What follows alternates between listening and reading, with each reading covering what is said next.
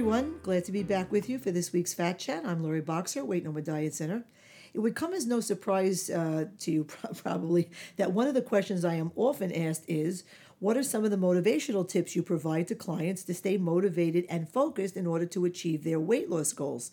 Now, obviously, there are many, um, but the best way I, I can and do answer this question is to say that there's a, a why, a how, and a when as relates to weight loss motivation. So let me go through those three things. Let's start with the why. As far as I'm concerned, the number one tip, and really the only tip that matters that I give to everyone to stay motivated, uh, is ask yourself why you began. What was the catalyst to begin in the first place? Was it that you are tired of feeling ashamed or embarrassed of how you look? Was it that you don't like to go out and therefore feel socially uh, isolated? Was it that you hate going shopping, being able to buy only clothes that cover you up instead of clothes you'd like to wear? Uh, is, is, is it problems in intimacy with a spouse or partner? Is it uh, to set an example for your children who are also overweight and you want to instill some new habits in the household? Is it because you refuse to be in photographs because you hate the way you look and there are special events coming up, a, a wedding, a prom, a milestone birthday, etc., and you won't be able to avoid being in those photos? Is it because you were diagnosed with diabetes, had a bout with cancer? Uh, is it because you started to snore and have to wear a CPAP? Having problems with infertility? Uh, lack of mobility preventing you from playing with grandchildren, from traveling, from enjoying activities you used to be able to do, and on and on and on. For most people, the answer would be yes to many of those questions. I encourage people to write down on a piece of paper all the reasons they need to lose weight to get slim and healthy, to keep that paper in their wallet and add to the list, you know, if necessary, at any time, and then to look at it whenever they feel they're about to go off track. I ask all of my clients to do this. Weight loss motivation is about desire, it's about the why. It's not willpower. Again, it's the why. Number two is the how. How are you going to get through each day without a plan? And the answer, you won't. Okay? You absolutely will not get through each day on a weight loss journey without a plan. Number one, you have to take a look at your schedule at least one day in advance. You have to, you know, number two, you have to see where you have to be and at what time the next day. Are you going to be at the office all day? Uh, what time is your haircut appointment? Do you have an, an afternoon of household errands? Then, number three, you have to plan your entire day, all your meals and your snacks. Number four, you have to portion control your servings. Five, you have to pack what you've planned to do for the next day. And number six, you have to pace your eating. Do not go longer than three hours without a meal or you know or a snack. So again, planning, portioning, packing, pacing. Perfect day. When you do this, you will never have to look anywhere else or worry about where you're going to get what you need because it's with you. Goal plus goal for the day, okay? Plan for the day. Follow through equals success for the day. And when you put one successful day in another in front of another, they all they all add up. And the last thing is the when. Okay? Tip number 3 is the when.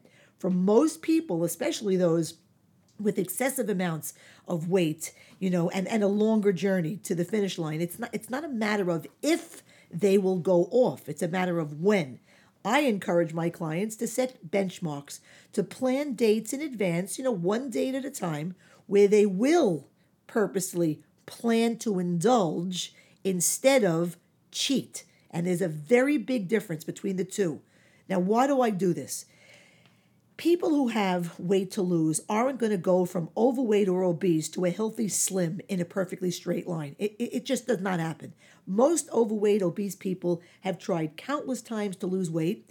And when, when I meet with them in the office for the first time, they're anxious about a, a you know about another word, never okay that they'll never uh, be able to have a drink that they'll never be able to have a slice of pizza you know or a piece of chocolate and so forth it's not true it would be wonderful if someone had the strength, the fortitude, you know, whatever the stick to itiveness to get to a healthy weight loss in a perfectly straight line, of course, but it's not reality.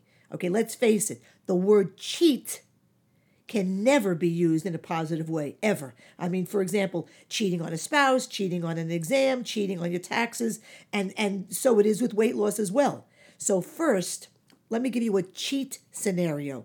A cheat meal is when, after making all kinds of excuses and rationalizing a bunch of bullshit as to why you should, you allow yourself something that you would normally abstain from while dieting. Basically, all the things that got you fat in the first place. You let your short term urge take precedence over a longer term goal. You give in, and for the few seconds of chewing, as soon as that cheat food or liquid gets out of your mouth and into your stomach, you feel like crap. Guilt, remorse. Why did I do this?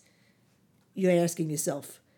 You may feel bloated, you close a little tighter, and when that happens, most often that one mistake takes you off course for the entire rest of the day or evening, and you, you try to convince yourself you'll, you'll get back on track in the morning.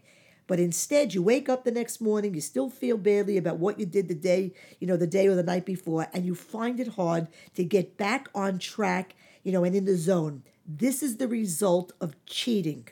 Now, on the other hand, planning to indulge is the when of your weight loss goals. The planned indulgence scenario, okay, here it is. I encouraged clients to pick a date on the calendar, you know, a special event, perhaps an anniversary dinner, a wedding that's coming up, a college reunion, you know, a bridal shower. I ask my clients to pick a date for an on purpose planned indulgence of some sort, not a total pig out. You know, maybe a couple of drinks, maybe it's that slice of cheesecake, uh, perhaps with two forks to share with a spouse or a friend, a slice of pizza. With a date in the near distance to target and to look forward to, the word never is removed. They are even, uh, you know, more mindful. These clients are even more mindful in their planning and eating leading up to that targeted date. And in doing so, and in almost all cases, they have very nice weight loss in between these planned indulgence intervals. The targeted event comes, they follow through with the plan to indulge, and they enjoy every minute of it, knowing that they worked towards it, they earned it. They had a great time, they're in control, they had a plan. You know, from the moment they put that planned indulgence date on the calendar, they had a plan.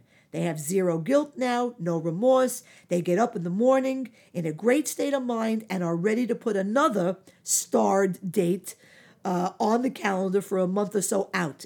Then they get right back on track. Now, in summary, okay, tip number one keep a list of why you want and need to lose weight. Keep it with you and look at it as often as is necessary and add to it as often as is necessary as a reminder of what you're shooting for. Okay, that's the why. Tip number two if you fail to plan, you'll plan to fail. It's as simple as that. You'll get the results from the actions you take. That's the how. Okay, the plan. Tip number three don't cheat. Plan to indulge. But remember, not every event is a special event, folks. Okay, pick and choose your battles. That's the when. And that, my friends, is my fat chat for today. If you have any questions or comments about this week's podcast, email me at info at fatchatpodcast.com or send a message at Facebook or Twitter at Weight No More DC. If you'd like to keep up with all the stuff we do and the info we provide, uh, visit us at weightnomoredietcenter.com. You can sign up there for our free monthly electronic newsletters as well as our weekly uh, release of our Fat Chat episodes. Until next week, I'm Lori Boxer, Weight No More Diet Center, and remember, nothing tastes as good as being slim feels.